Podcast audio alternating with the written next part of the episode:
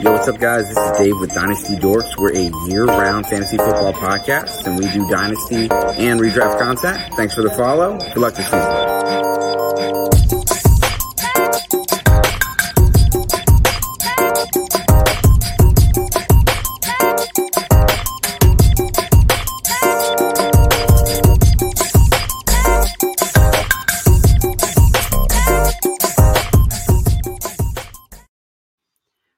Going on, guys? It is Sunday, April 10th. We're about 18 days away from the NFL draft.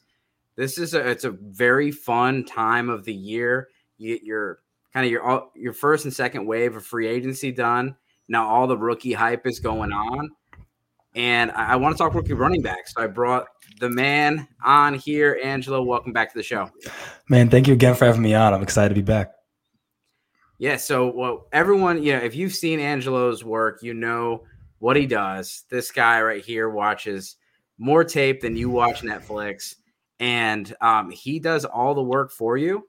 He's got a fantastic website that really breaks down in a very, very detailed way why each running back or each receiver or each quarterback is ranked where they're at, what the projections are going to be. And I want to show everybody kind of what that is. Answer the question what is Angelo analysis? So if you're ready, let's do it. Sure. Yeah. All right. I'll make sure my screen is shared. Okay. So essentially, what, what Angelo analysis is, it's kind of two pronged. First, what I do is I walk through all these prospects. Like in this class, you know, we have the wide receivers. You have the drop down menu here. You can click and choose on the guys that are up there. And then what I do is I um I integrate GIFs into the website and walk through different aspects of a guy, let's say like George Pickens. He, he's the he's the free profile of the week on Angelo Analysis. So if you, you can go over there and check that out right away and, and go look at his profile. Um, and then talk about some of the things that I see on film and some of the things that you know NFL offensive coordinators might see as well. And then also when you get to the bottom of his tape, what happens is I go through his grades. Where is he at in, in conjunction to his peers and on the Ascension grading system? So, the Ascension grading system is essentially something I created to blend film analytics and give him scores based on specific elements of being a wide receiver and also from the film and the analytic perspective. So, for example, like three level effectiveness, Pickens scores a three. So it's a out of five grading scale, and you can get bonuses um, based around your elite or near elite level that you either perform that trait or you score in that metric analytically. So let's say, for example, um, let's see if he has any here. I think he might have one or two. So he scores for me in the like 95th or above percentile in, in air athleticism in contested catch situations and catch concentration. So for him, that's a big boon to his profile, right? And then when you go to AGS and talk about some of these guys, let's say we'll go to past class running backs, since we're talking about running backs today, um, we can go in there and look what do these guys do in comparison to the past classes. So a guy like let's say Jonathan Taylor, you see had J.K. Dobbins, Najee Harris, Travis Etienne, D'Andre Swift, Cam Akers, et cetera, et cetera, and where those guys kind of fell on AGS and how they're performing right now in the field. Obviously, you can see that too. So that's how I have all my prospects graded, um, and that's how it looks on AGS. Um, these are up there for the running backs and receivers of this year's class. Um, grades are still being input and added every week, usually. So I hope to be done with about 25 each 25 receivers, 25 backs by the NFL draft. Um, last year, I wasn't as ambitious and got through, I think, about 15 or so grades on each. But this year, I really want to try to get to about 50 grades in total for running backs and receivers. And then I'll also have um, a rookie draft guide coming out post draft as well as a short YouTube series on each of these prospects uh, called the Four Minute Forecast, where I break down a prospect in four minutes um, and what they can mean for their fancy purposes with their landing spot in mind. So that's that's a, basic wrap up about what the site's about, and then um, subscription options: $1.79 a week, um, $5.99 a month, or $49.99 a year. So um, that's kind of the gist of the site. Uh, it's been a lot of fun creating it a lot of fun getting to I guess become a developer in a sense and and have a, all those struggles with me. But um, it's been a ton of fun, man, and I'm really excited for what's to come for sure. Well, it's great, man. And and where where can we find it? And then where can we find all your other stuff? Right. So you can find it on angeloanalysis.com. And then you can find all my other stuff on Twitter at Angelo underscore fantasy. Uh, my DMs are open too. So if anyone wants to, you know, just shoot me a question on draft stuff or rookie rankings or their own dynasty teams, uh, I'm more than happy to to check it out and uh, and give a reply and communicate. Awesome, man. I appreciate you sharing that. Everyone, make sure you please go give him a follow and go subscribe. You're you'll definitely have the edge over the competition. And I know if you're like me, I just not gonna lie out there and say I watch every single person's every single game um, definitely watched a few guys, but not half as much as you have. Um, so let, let's talk rookie running backs. Um, with rookie running backs, I mean, this class, there's there's just a lot, and and there's a lot of different types of running backs. So I think that's what makes it really fun. Right. And so so one thing we're gonna do right now is, and Angelo, please, uh, you know, I I I appreciate you're always a very kind person to me but uh, don't be afraid to to bash my rankings here. um, I want people to be able to give uh, to really get different perspectives. I think if everybody agrees, it doesn't always help anybody. And one of my favorite things to do if if I'm trying to if I'm really sold on a player, I'm trying to figure out why would I not be sold on that player because you sure. got to be able to see both sides of the argument. Sure, 100 percent agree. The the number one guy I think is consensus across the board for most people is Breece Hall. And I have yeah. Breece Hall as my number one. Um, really just a combination of running uh, and pass catch work that makes him a, a fantasy, uh, a possible fantasy star. And I think that there's a lot of people that have the 101 right now that aren't even thinking about anybody else. They're just thinking about Breece Hall, unless they're, you know, maybe thinking about a receiver um, in your one quarterback leagues. But Breece Hall is probably where they're going. Is he your number one running back?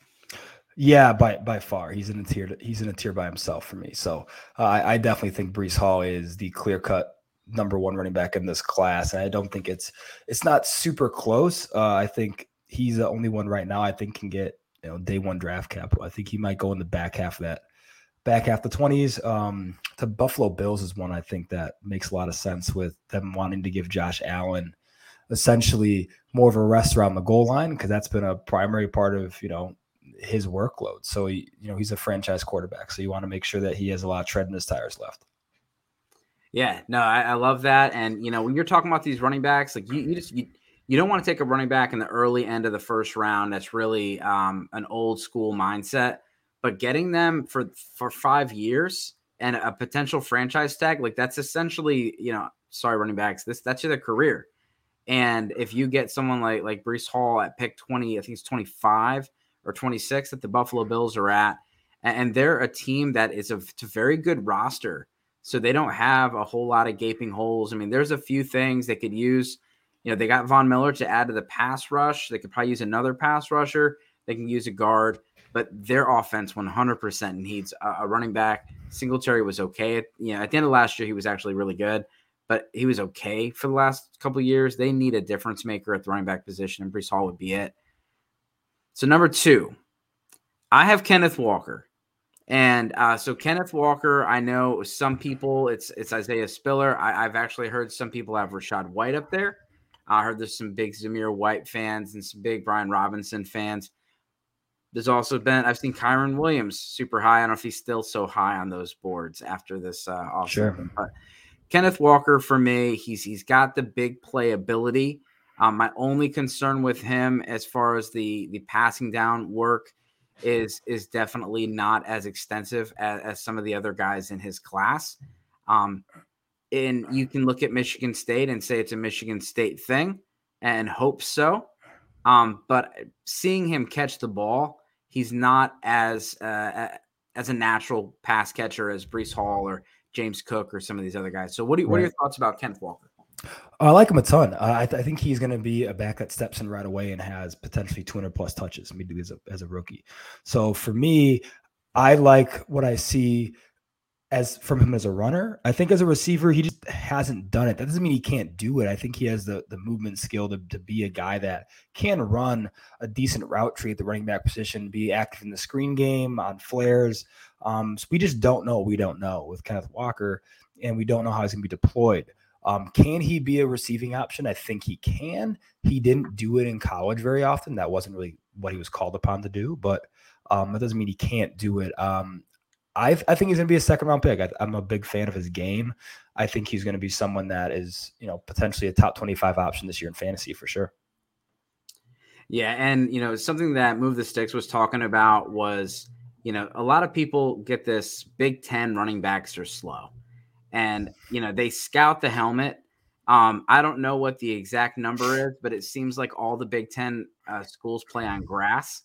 Um, I know that may have a little bit to do with it, may not a whole lot. But when they switch from grass on Saturday to the Indianapolis Combine, they sure look fast.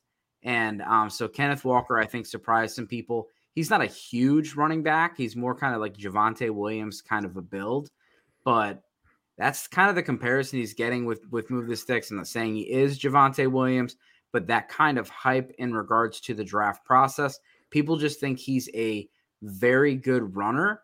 He's got a, a great, you know, off the field characteristic um, resume, and he's blowing, you know, blowing people away with the interview.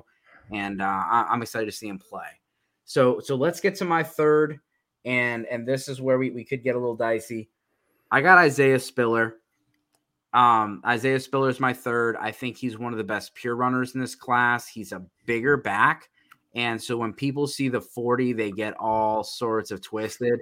Um, but he's a bigger back. If you're 199 pounds and you run a four, five, six, that may, may be a problem. But when you're as big as he is and you're a power back, that's that's that's pretty damn good. Right. And uh, I was looking through fantasy production the last, you know, the last five seasons, just top 24 running backs and I was really surprised of how many four sixes I saw.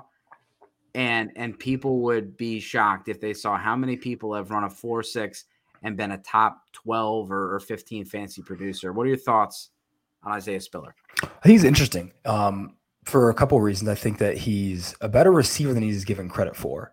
That's number one. I think he's going to be a, a, a, good receiving option at the NFL level.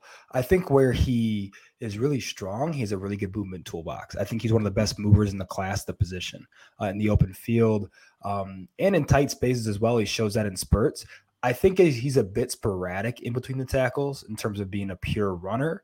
Um, instinctually, I think he has some catching up to do in terms of game speed. Um, but that's going to be the the thing with Spiller, kind of like we saw a few years ago with Miles Sanders. Like, can he catch up cognitively? Is the question. Physically, he has the tools to be a productive NFL runner. It's just going to be from a cognitive perspective. Can he do that? And we don't have the answer to that right now. Um, and will uh, you know his offensive coordinator, his running back coach, and his coaching staff help him along with that? As we obviously we don't have those answers, but I think he has the tools to be a good running back in this league. And I don't think he's anything, I don't think he's like a special player by any means, but I think he could be average to above average NFL running back, which is kind of like what's it's kind of what you want in fantasy. You don't like if you you know where he's being drafted right now around I think like one eight to one twelve. That's fine. I mean, I'll, I'll, take a guy like that who can produce for my team um, every day of the week. So we'll see where he lands, and I'm curious to see um, if his, I guess, like pro day if that's going to be kind of a downfall for him in terms of capital. I don't think it will be. I think he's still a late second, early third round pick in the NFL draft. So um, we'll see what happens. But I, I like his skill set, especially if an offensive coordinator prioritizes getting him in open space right away in his rookie year. Yeah, and he reminds me a lot of Leonard Fournette when I see him run with the you know out in space catching the ball. He's just he's a big dude, and to see him just get down and pluck the ball off of his shoelaces Leonard Fournette does that. He and he's an underrated pass catcher that was pretty much they thought you know this this guy has n- no hands coming out of college, and he's been a very good, you know, very good pass catcher in the league. Um, I wouldn't say the running style is the same, um, but similar. Um, what are your what are your thoughts about the critique that he runs really high? I think it's interesting because it, it kind of he drops level pretty well. Runners that run high that can't drop level are, you know, you're you're a huge target on in, on the middle of your chest, right? Yeah. That's that's kind of an issue.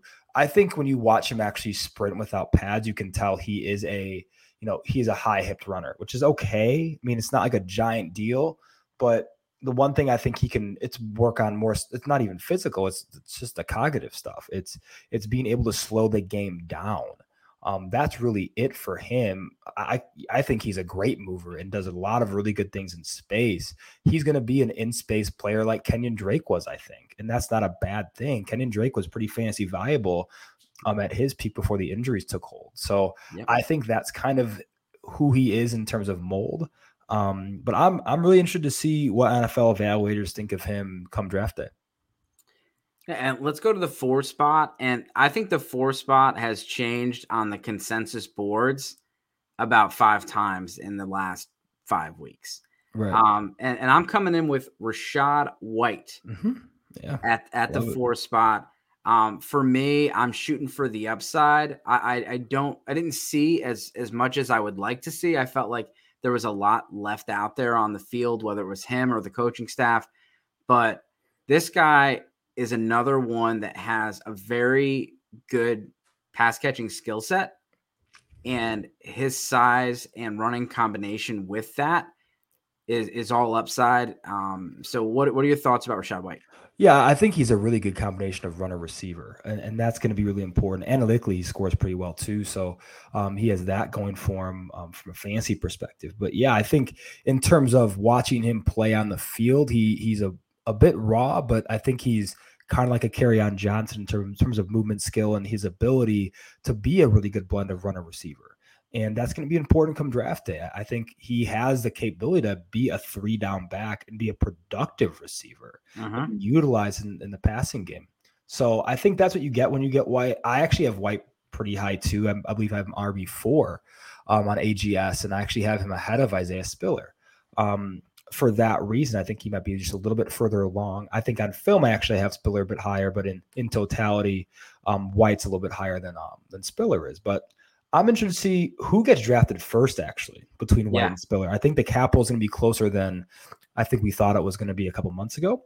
Um, but I think both are probably you know third round guys. Spiller might sneak into the late second round, but I think White mid late third, I think is kind of what we can position him as. Um, but he's an, he's another one, man. He could be an NFL starter. I mean, these are guys. There's a lot of guys in this class that if you told me they're starting in the NFL in two years, I wouldn't be shocked. And he's one of those. Yeah, he just every time you watch him on the field, you just he just he looks good. He's a very smooth runner. Um, and you know, I just I, I feel like if he gets in the right system and, and gets you know get some opportunity out there, he's he's someone that has some of the biggest upside in this class. And uh, Ryan McDowell shared something earlier, and Rachaad White is is the biggest mover as far as right. um, ADP and the in the running backs, and he's just you see the trajectory, and it is just off the charts how how high this guy's going now um, compared to where he was um, at at the five spot, and then we'll recap my my top five: Breece Hall, Kenneth Walker, Isaiah Spiller, Rachaad White, and then my fifth Zamir White. Uh, Love it. So Zamir White is someone that obviously there's the concerns with the ACLs. Um, that's that's obviously a concern. Um, anytime anyone has that, you're buying a you know NFL teams are buying a damaged product, and that is difficult. So what I am concerned about is landing spot. Is are those ACLs going to make him a fifth or a sixth round pick? And that that would be very difficult, eh, you know, for him. Um, as you get later on down the board, it just lessens right. your chance of opportunities and production. But what are your thoughts on Zamir White? I love Zamir White in terms of his watching his film and how physically runs and his brand of football is pretty refreshing. And I, I'll be honest with you. I mean, I think you know if you take the ACLs away, he's he has some of the best film in this class as a pure yep. runner.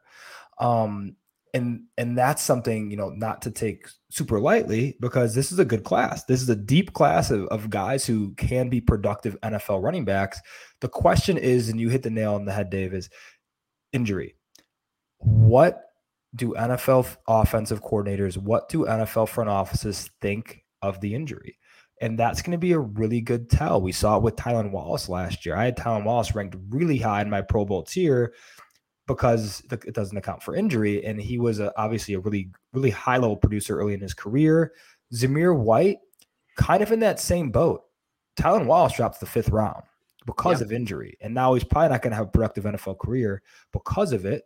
Same with Zamir White. That's kind of my fear. I have him pretty highly rated on AGS and on like just the film score in totality. So I don't know what NFL front offices think of the injury, how the medicals are checking out. But draft day, in terms of capital, will give us a really big tell. If he's a third round pick versus a sixth round pick, we'll know whether to to be on him immediately or yep. avoid him altogether.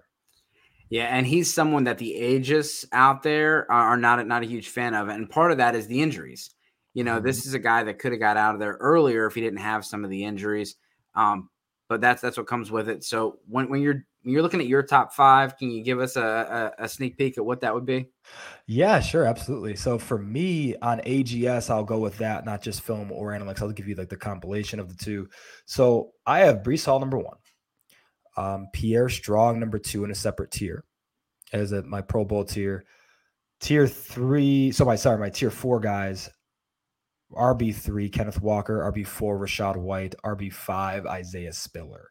So those are my top five. Obviously, the most, you know, the one that's not consensus at all is Pierre Strong Jr. And he's the one I'm most excited about in this class to see A, where he lands, and B, what type of capital he gets. He's a damn good player. Um, he's one of those guys that when you watch him play at that level, one double A guy, obviously, South Dakota State University, the Jackrabbits, if you haven't watched him, you want those guys to dominate. He dominated yeah. as a freshman, nine and a half yards a carry, 1,100 yards, 11 touchdowns, 14 yards of reception. This is a guy that dominated early and kept dominating at that level.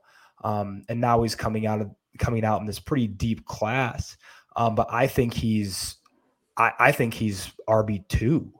I mean, that's that's how highly I think of wow. him and think he can. He has NFL size. He's a good receiver. He has all the traits you're looking for to be a successful NFL running back. The last back of you know in one double A to be a big success was David Johnson. Um, yep. And I think a guy like Pierre Strong Jr. is is Tony Pollard. He, he's he's when you watch him play, he's a good blend of runner receiver. He's extremely economical, and he's a pretty good craftsman at the position. And that's going to be really important when he's because he's a wide zone back. Um, the hope is he goes to a team like Atlanta, Tennessee, Miami, who utilizes guys like that um, really well. So I'm really excited for him. I think he is definitely underrated. And I think part of that is the school size. And then the other part is hard to watch film on a guy who goes to South Dakota State University. So uh, I just put his profile up on the site today too. But um, I'm just I'm oozing with excitement for Pierre Strong Jr. And he's the guy that every single time in the second round of rookie drafts, I'm just I'm smashing I'm I'm smashing the draft button right now. Um, it'll be interesting to see where he lands. I hope he gets capital. I hope he gets late day late day two capital. That's kind of the hope. Um, yeah. third, fourth round. Um, if he falls to the fifth round, we saw Elijah Mitchell last year kind of, you know, make that a misnomer. So I'm excited for the kid, man. He, he's a hell of a football player, and I think he can be an absolute Pro Bowl caliber back in a wide zone scheme um, where he's the guy. So let's hope he gets it, but I'm I'm pretty high on him. Yeah, I'm kind of mad at myself. I was gonna put his. Uh, he's got this great picture with this smirk on his face, and I was gonna put that on as one of these picks, and I just clicked the wrong one, and I was in a hurry, so I didn't stop myself. But um, yeah, I, I was like, when I did the board, I'm like, someone's gonna be like, where the hell is Pierre Strong? Um, and and Pierre Strong is definitely someone that I, I listen to a lot of Move the Sticks, and Rhett Lewis was pounding the table for him. And one episode, he started talking about him, and Bucky Brooks was like, all right, man, I'm gonna I'm gonna go check him out. Yada yada. He's like, I heard about him. I'm gonna check him out. And he came back the next episode and he was just like, All right, man, I like this guy. I like this guy a lot. He said he's more than just a big play guy. He's got, yeah, you know, a exactly. lot of a lot of production and he's very, you know, just very uh, just consistent with what he does on the field. So love that, and and you know I love hearing the the outliers because when it comes down to it, you know those are the guys. If he's number two on on Angelo's board, you may not have to take him as your second running back, but if you're getting him as the fifth, sixth, seventh, or tenth running back off the board, right. that tells you that it is a home run steal. Yeah, no, you're 100 percent right, and that's kind of like like when I use AGS in terms of my own drafting. That's kind of what I look at is like grades aren't just okay. You're drafting in this order. It is what kind of value can I get? And that's a huge deal because if a guy like Pierre Strong Jr., who I have really high in AGS, similar grade to Travis Etienne last mm-hmm. year, actually, I'm gonna be like, okay, he's just I'm in the second round right now. Looks like you know he's there's like four running backs off the board, five. I can wait maybe a bit longer. Yep. And then you know you can cook them longer, and then you can maybe we can get them later. So guys like that are awesome to me because like if I can identify those type of talents, it makes it a lot more advantageous come draft time to get those guys later. Um, my league mates aren't, you know, aren't as keen on him or yep. just don't know about him because that's kind of how it that's kind of how it works with some of these guys where it's just it's hard to find information about one double A prospects, right? Even like Trey Lance last year. It's like one double A guy. Okay, I know he's good, he got the capital, but it's hard to compare him to you know your Zach Wilsons and your yeah. your Justin Fields and your you know your Trevor Lawrences because there's not as much tape on a guy like that. So um, coming through that and, and watching some South Dakota State full games was a lot of fun. but I'll be honest, I, I am I, I, think this kid's gonna be really successful um, in the right environment and wherever he lands. I'm just gonna be excited to watch him play. Watch him play. Yeah, and, and, you know we talk about it all the time. Average draft position is not rankings. Right. Average draft position is basically your like that's that's the market value for the the player, but always remember it's an average. So if the average is 5.09, somebody's taking them at 4.09 and somebody's taking them at 6.09. Right. So you just got to be able to kind of figure that stuff out, but when it comes down to it, your rankings compared to your ADP that's where you find these values. You go, man, this guy's ADP is t- 27 and he's, you know, he's number the number 2 running back on Angelo's board. Even if you're not someone that that that really buys too much into Pierre Strong, when you're sitting there in the second round, he should be you should have him in your queue and ready to go. Yeah, it, you know, I mean, my grades are my grades too. I'm only one. I'm only one person, so it's like if someone I'm, I'm just a resource. So if someone wants to listen to me, it's awesome. But you know, it's I'm wrong all the time too, and I've definitely been wrong. I've been wrong before, and I'm going to be wrong again. But um, a guy like Pierre Strong, I'm just super excited about. Wow. when you get in the second rounds, your rookie drafts, third rounds, you're looking for the you know you're looking for the a the upside or b guys who can be you know secondary or tertiary pieces on your roster in case of injury and depth. So um, but yeah, man, he's he's I'm pumped for him. I'm I'm really if excited. You, if you guys play. find me someone that's never got it wrong, please let me know because I need to follow them because um I, I get it wrong all the time. Uh, Terrace Marshall. Um, yes, same. So uh, Brian Robinson Jr. comes in as my RB six, and I just I, I just yes, it, it's it's easy to scout the helmet and see Alabama running back and success because if you look at the boards and who's been successful it's Alabama running backs, mm-hmm. and, and, part of that is is they get high draft capital in good positions. Sure. Um, do they end up as your number one overall running back? Not really. But SEC running backs, when I did that research and just did, hey, who are the top 24 running backs in the last five seasons? SEC dominated over 20% of the of the pile was from the SEC, and half that pile was from Alabama. And when it, when right. it comes down to it, Brian Robinson's going to find himself he's going to find himself uh, uh, on the field early. Yep. And uh, I want to know what your your thoughts about him. Yeah, hit the nail on the head. He's going to find himself on the field early. He's a he's a he's a good back, and I've I've liked him for years. We have a, actually a tape versus devy league that we that we do with, with some of the guys in the some of the guys in the industry, um, like Matt Hicks and a few other guys. Um, um, Dynasty the being being counter as well. So um, I took him three years ago, actually biggest thing I stood out to me three years ago and I still wrote it down was he's a good receiver. And that was like at his size, good mover for his size as well. You know, he played around 230, I believe, dropped some weight to, um, you know, to show up to showcase his abilities at the combine. Um, but he's a just a nasty runner. There's a few of those in this class, man. Just love their brand of football, like him, Zamir White, Dameon Pierce, uh, Tyler Allgeier, like guys like that who who play nasty and have that mean streak to him. And he's one of those, but he's also a really economical and fluid mover. Kind of reminds me, reminds me of another Robinson, James Robinson. And it, he's a just, a good football player, man. I don't think he's going to be like a all pro or a pro bowler, but he could very well be an average to above average NFL running back and have a role in the league for a good amount of time. I would love. I, have I've been saying this for weeks. I, the Eagles need a guy like that. Like yep. the Eagles need to draft a guy like that who can take the workload of off off of Miles Sanders. I still believe in Sanders' talent. He just needs someone to take the heat off. He he needs a lesser workload. He's a secondary piece and a dang good one. Um, I think a guy like Brian Robinson in Philly would be a great fit for Hurts in that whole offense. Yeah, I, I, could see him being a, a someone that people very very much dislike on draft day when he go if he goes to the Chargers. Um, mm-hmm. But I could definitely see him being a uh, a sidekick to someone like an Austin Ekeler as well. Right. No, hundred percent. All right. So the next the next guy I got on my board is Kyren Williams. And, you know, I again am not going to just see a 40 and just kill someone for it, someone that's been up high enough. Yes, I did drop him down the board, but I'm not going to go and bury this guy and say everything I saw on tape, everything that I read is, just garbage because he ran a four, you know, he ran a, oh. a four six.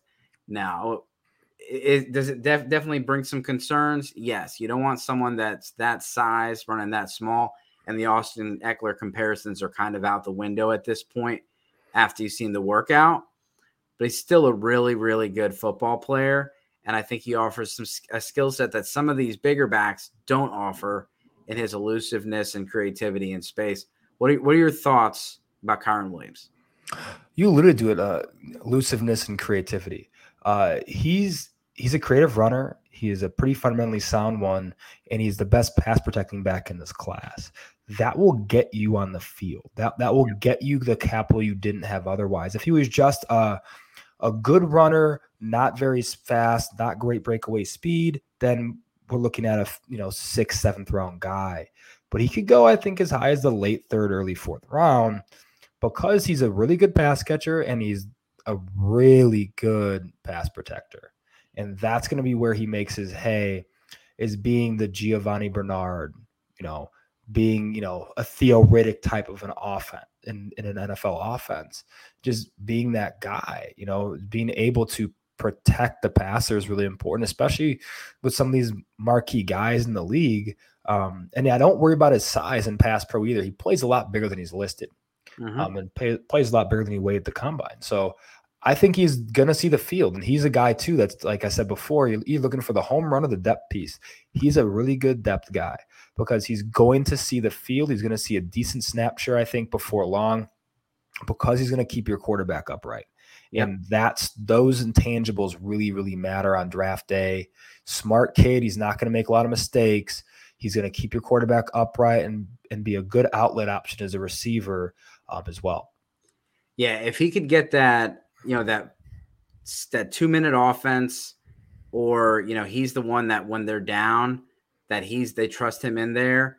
That's what you want because there's so I we've all seen it where some guy puts up, you know, Shane Vereen puts up 13 points in the last two minutes of the, fir- uh, the, the right. first half or second half because they're just dinking and dunking it down the field. Um, and and you know you're not going to get on the field when you get you know allow your quarterback to get killed. Uh, I was listening again to move the sticks, but Terrell Davis was on. They were interviewing him, and they said, "Hey, you were, you know, you're a really good run blocker. And he was like, yeah, it's called survival. And if I don't protect John Elway, I don't have a job. Yeah, so, yeah, 100%. So I had to get good at that. He said I had to get better at that than I than a running back because he said I didn't have to do that as much in college. We ran the ball, we didn't pass the ball, but when when I got out there, I knew that I was protecting number 7 and uh, he said that's that's something I worked on and and he said, even if it was just not being afraid to put your face in the fan, Uh, he said, "That's what I'll do. I'll throw my body in front of anybody you know, for that number seven, just so I, you know, get on the field." That's awesome. You need to link me that too. Link, link me that in the comments. That, that, yeah, that's a, that's a, fantastic line too. I love Terrell Davis. Not, I listen to that man talk all day, but you're right. Yeah, that that that keeps you that keeps your job, mm-hmm. and that's a lot of times what you know. I was talking to my buddy too, and we're Bears fans, obviously, and um, we're talking about David Montgomery, and he's like, "Do you think the Bears move on from David Montgomery?" I'm like, one of the things that Dave Montgomery does that's at a top shelf level in this league is pass protect. He graded out top three in pass protection as a rookie. He's been good ever since he stepped in the league. And the number one goal with this new front office, this new regime of Chicago Bears is keeping Justin Fields upright. Yep. If you can find someone that can help do that, then you're going to find someone that's going to see the field and get a new contract. So that's a that's a big deal. We're talking about rookie running backs and can they do that? It's a completely different skill set than than in college because you're right. Terrell Davis alluded to it. it. It's different. You know, when you're in college, you're just you're kind of the guy, right? These mm-hmm. guys were all the guy on their yeah. offense. They weren't asked to do that a lot unless you're Kyren Williams. So Kyren Williams is coming into the NFL with a little bit of a leg up because that was his that's to me his shining skill but yep. beyond anything else, his ability to protect the passer, diagnose different diagnose different blitzes, diagnose when when things are coming, where they're coming from, um, and be alert, aware, and, and keep the quarterback clean. So I think a guy like that's going to be in the league for a long time. So you know, if I'm in the mid late second round, I'm like, you know what, need some running back depth, need a guy that can get me maybe eight to twelve points, thirteen points, fourteen if he scores a tutty. Great. And back to the pass, the pass protection. This guy's not the best pass protector, um, but one thing I really like about him is his route running. And you know, running backs that are good route runners, they also can get on the field and they can be a weapon in the offense. Running backs with short arms that don't really know what they're doing when they're out there in space looking back for the ball, they struggle. Andre Williams, those kind of guys. Mm-hmm. So James Cook is my next my next guy. He's a little smaller. He's not very sturdy. He's built a lot different than his brother. He's got kind of a basketball lower half. What are your thoughts about James Cook? I know a lot of people really like him, but the size concerns him. Yeah, I, th- I think with a guy like James Cook, he, he's going to be in in more of that um, Giovani Bernard, Shane Vereen, James Whitish role, right? Where he's going to be a primary receiving option at the position. He's going to be a guy that's going to be the safety blanket. Uh, he's basically, um, you know, uh, Tom Brady, Matt Ryan, a guy like that, their best friend. Um, I don't think he's going to be brought in to be a, a high caliber, high volume rusher. Um, but I think he is going to be brought into an NFL offense to provide a different dynamic as a receiver. He's a fluid runner, really good in space, makes good decisions as a receiver. Um, and I think he's going to be a good fit for an NFL offense, especially if you're if you're playing in watching this in your PPR leagues, you could do way worse at taking a swing at a guy like James Cook, um, who can have some significant PPR upside. like we saw, I think it was a few years back with James White when um Sony Michel went down. James White was league winner. It was like RB RB four, RB five down the stretch because you combine his his pass catching acumen with you know some rushing volume, some like 13, 14 carries, that's a you know that's 18 19 total touches right? So um, that's a big deal when you're talking about it. So um, i'm excited to see a, a, lot of these guys man. The one thing I, I am looking at this class and when, when you when i go through the grades and evals like there's some just good football players here. It's last year was a little different when you had your Najee Harris, you had your Travis Etienne, you know, you had your Devontae Williams, you know, besides like Javonte and those guys, like you just had a a bunch of dudes. You had a couple guys pop, like Elijah Mitchell, obviously. Um, Kenneth Gainwell was okay. He was all right. But this class is a lot deeper in the middle, right? And that's going to be really important for this next segue, a next wave of NFL running backs once um once some of these guys test free agency next year and see kind of where their heir apparents are. Like guys like Ezekiel Elliott and Derrick Henry, their heir apparents are probably in this class. So I'm really interested to see what those two organizations in particular do at the position, because uh, I think Tony Pollard is going to be the guy there in in um, Dallas. But Um, the Titans are gonna be a fascinating one to watch because yep. you know what do you do with a near 30 year old Derrick Henry? Yeah, they, they could, you know, they can go shopping back at Alabama and get Brian Robinson to, to right to fill, to fill that. So um Pierre Strong, we've already talked about him. That's my next guy. And then Dameon Pierce. So uh Dameon Pierce, I what are your thoughts about his usage? He's one of the most efficient backs. I think it was one out of every seven touches went to the house, something like that. It was crazy. Yeah. What, what's what's going on with Dameon Pierce? I think he's one of those guys that's it's I think he's gonna be really the goal line back. He's he's got an attitude. He's a tone setter. He there's gonna there's guys in this class that have the type of play style to be that tone setting, that attitude of an offense. And that's really that's important, right? He's one of those guys, you know, I don't think everybody's seen the play where his helmet gets ripped off and he's he's still going towards the goal line. That's epitomized who he is as a player right? Yep. When you watch him play, that's the physicality he runs with every down. Guys like him don't last very long in the NFL, but guys like him are going to earn touches with that type of physicality um, if he can remain durable. And so, he's sturdy. He's yes, he like is. he's like a CJ Anderson. Yes, um, yeah, five nine, like two hundred twenty plus pounds, like absolutely rocked up. Like this dude, yeah, man. It's just uh, the fun thing is about this class is there's there is between 10 and 13 guys, I think, that are probably day two, late day two, early day three grades. Like, where are all these guys going to go? Yeah. Which is the fun part. Like, when you look at even a guy like Pierre Strong, who I'm super high on, it's like, dang, what NFL team is going to need him? And that's going to be, you know, when did the run on running back's going to go? Like last year wasn't like that. You only had a couple, couple, couple of few on day two. You had like Rhamondre obviously as well in the back half of that. Um, but yeah, this is a really good class when when it boils down to the depth. And, and it comes down to like flavor and, yeah. and offense, you know, because you got to know what kind of coaches you have. You know, right. what kind of coaches do you have?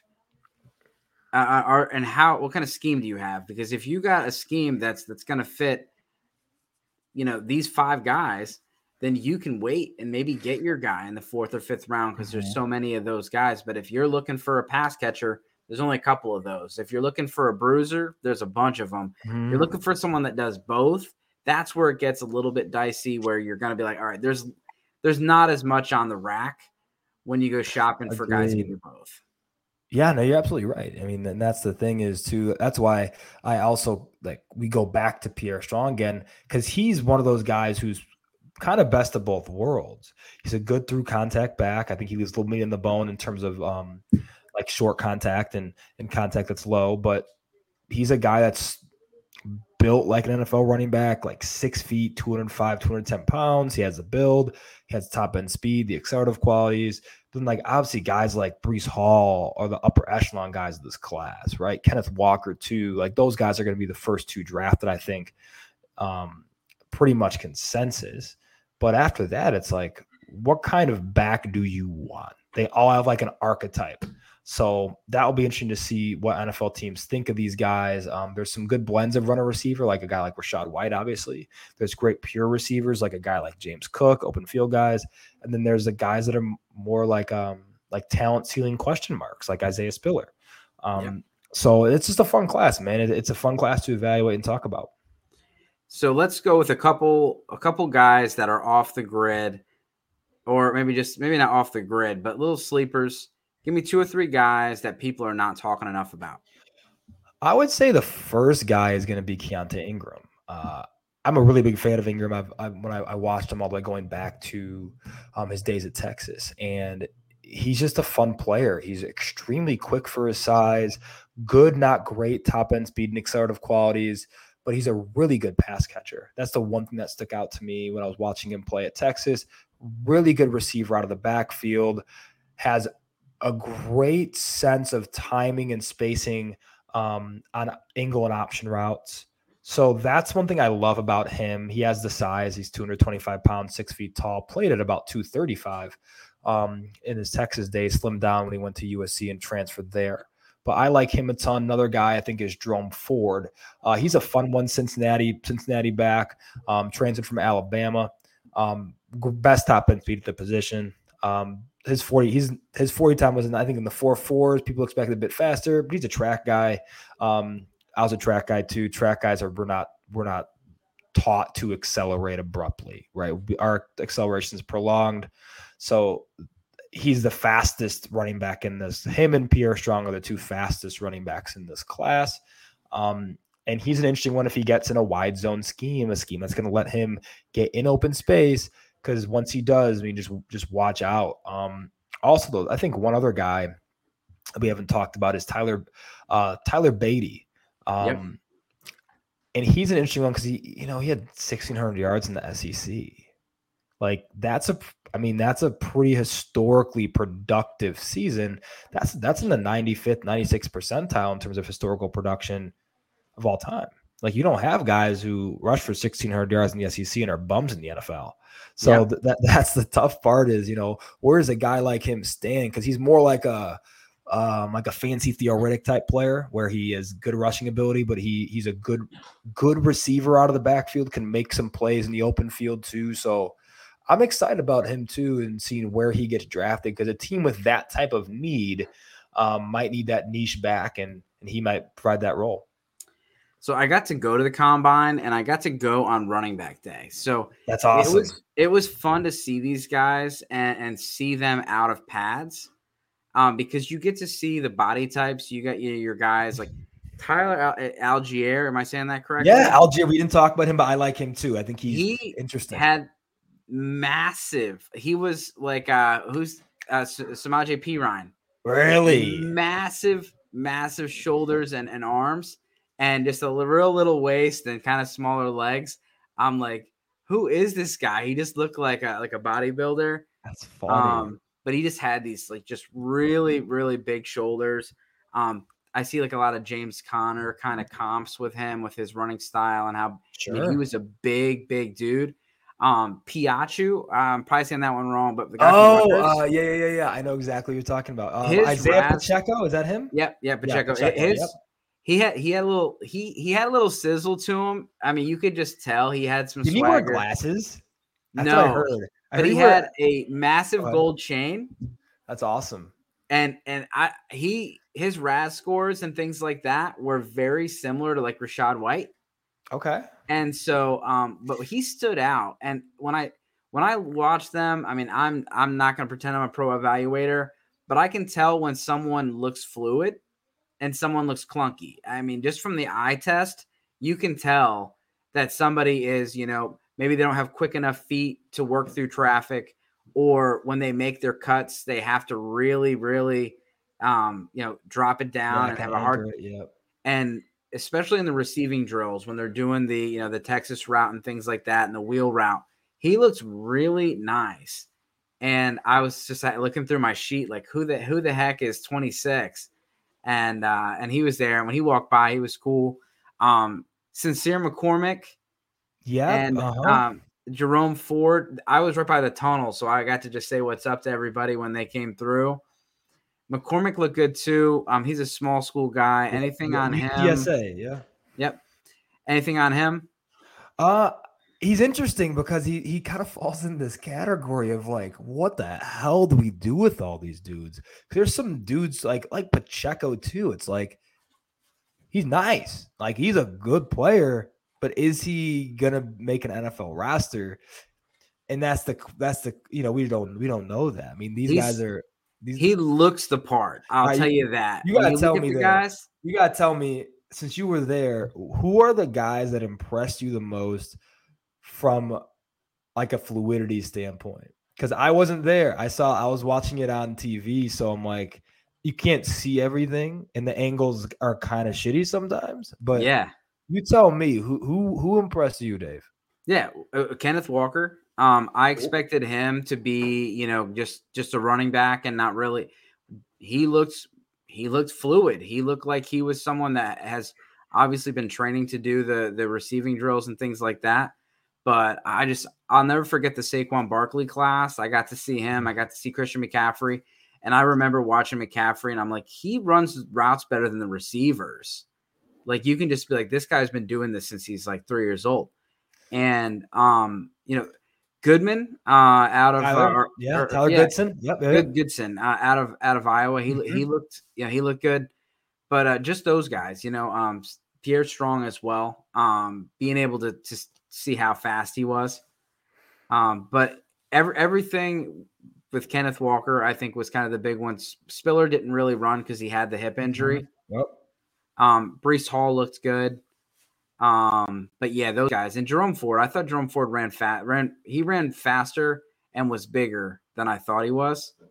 Okay. Um, but yeah, those are the big ones. But Ken, Kenneth Walker, I think, was the most impressive. But this, yeah, other guy that I keep calling it Pikachu, whatever. Um, we'll call him That Pikachu. might be the best nickname. Yeah, if he gets if he gets somewhere and catches that nickname, but he just had some swagger to him and things like that. But he just he looked like because these guys, when you see them, they don't got their helmet on, Right. and from that far away, you can't really see their name. They're just you know they blend in together, and it really is nice to see them side by side, and not only to see the prototypes, but also be able to see them run the same drills and say, hey, that guy looks a lot better. And I remember seeing Trey Hendrickson.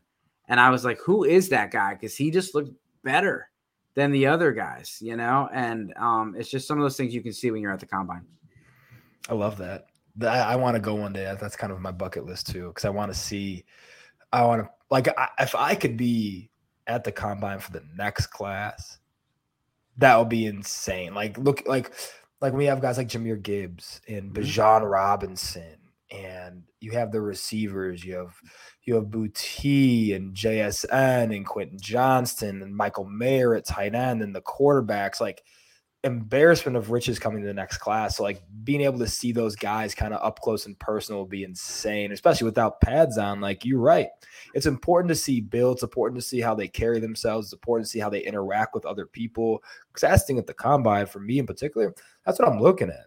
Like when Yep. I was watching the combine, I was watching the interviews. Like that's super important to me. I'll, I'll never forget. My favorite interview to this day, excluding this class, Jonathan Taylor absolutely crushed the interview.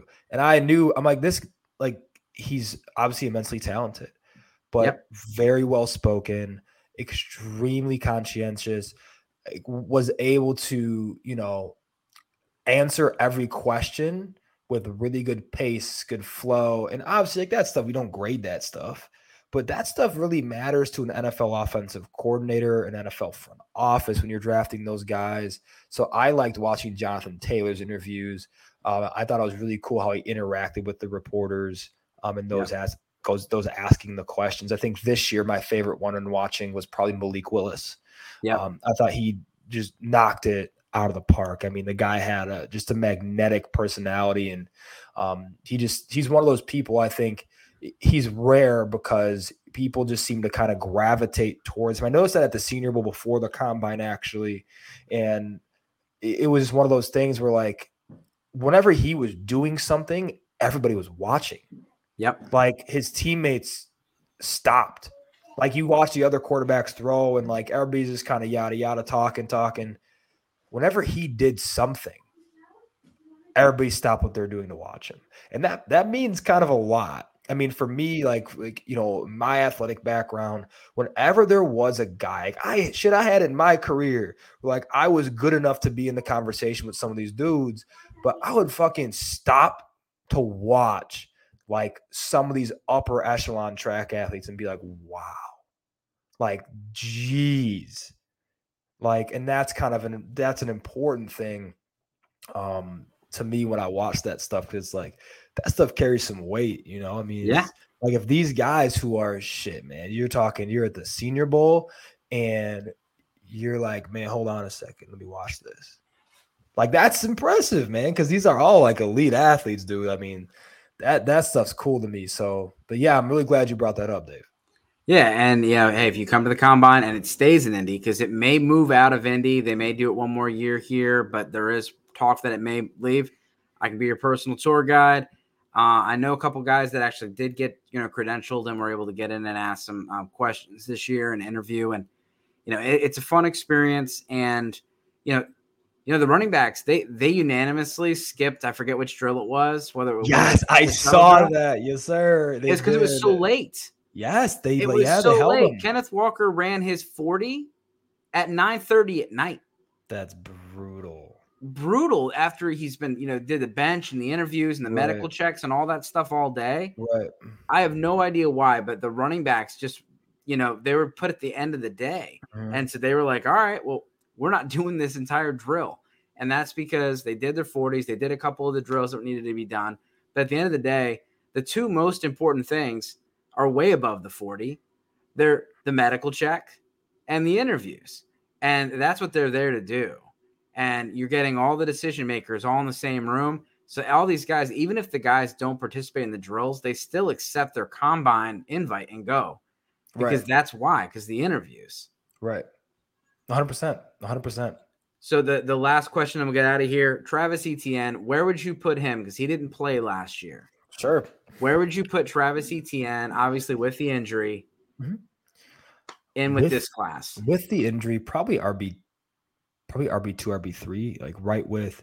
He's a similar style back actually to Pierre Strong Jr. For being honest, um, right in that cluster with Strong Jr. and Kenneth Walker. I, th- I think that's kind of where he is. I think all those guys you, you can. I think Kenneth Walker's I think the safest of that bunch right now. Uh-huh. Um, even with James Robinson's um, Achilles, unfortunate Achilles injury, um, I think ETN still has a good path for significant touches this year. However, that's a tough injury to overcome in terms of having longevity at the position now. He was already kind of a risk of that coming in with with his running style, um, how he ran, his movement skill. So, but now with that injury kind of being really prevalent early on in his career, it kind of you know gives you some pause. But I think he's still, you know, I still have him as a Pro Bowl caliber talent. I mean, he's still a super talented dude.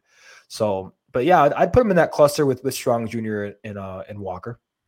Yeah, and, and the reason I bring it up is, you know, if you're if you're picking seven, eight, nine, you're probably not going to get a shot at these guys. You may get a shot. You're obviously get a shot at Pierre Strong right now, um, but you know, you may be needing a running back, and and ETN could be that guy if you you know you're not comfortable with these other guys, um, and, and he's you know James Robinson's injury does open up a window as well as his familiarity with you know with Trevor Lawrence. Right. I will say to to put a little bit of a of you know a buzz on it is you know Doug Pederson. Um, he does tend to run more of a committee than than mm-hmm. anything. Mm-hmm. But I do expect Travis Etienne to be the leader in the clubhouse and to get a bunch of the passing game work. Um, he's he's he's someone that you know Trevor Lawrence is very very comfortable with. Right, hundred percent. All right, man. Well, hey, you've been really gracious with your time. Make sure everyone goes and checks out Angelo analysis, and I hope you guys have a, a good a good week.